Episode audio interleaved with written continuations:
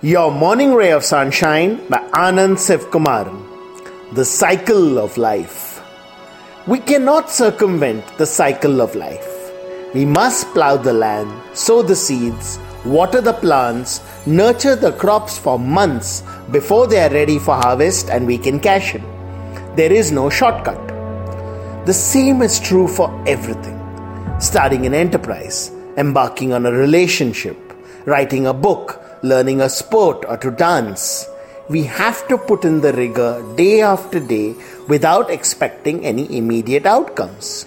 It may take a year or several, but only if we stay the course can we achieve our goal. Which is why it makes sense to enjoy the process, the journey, instead of just waiting for the rewards. That way, we win both ways. Sunshine in your day.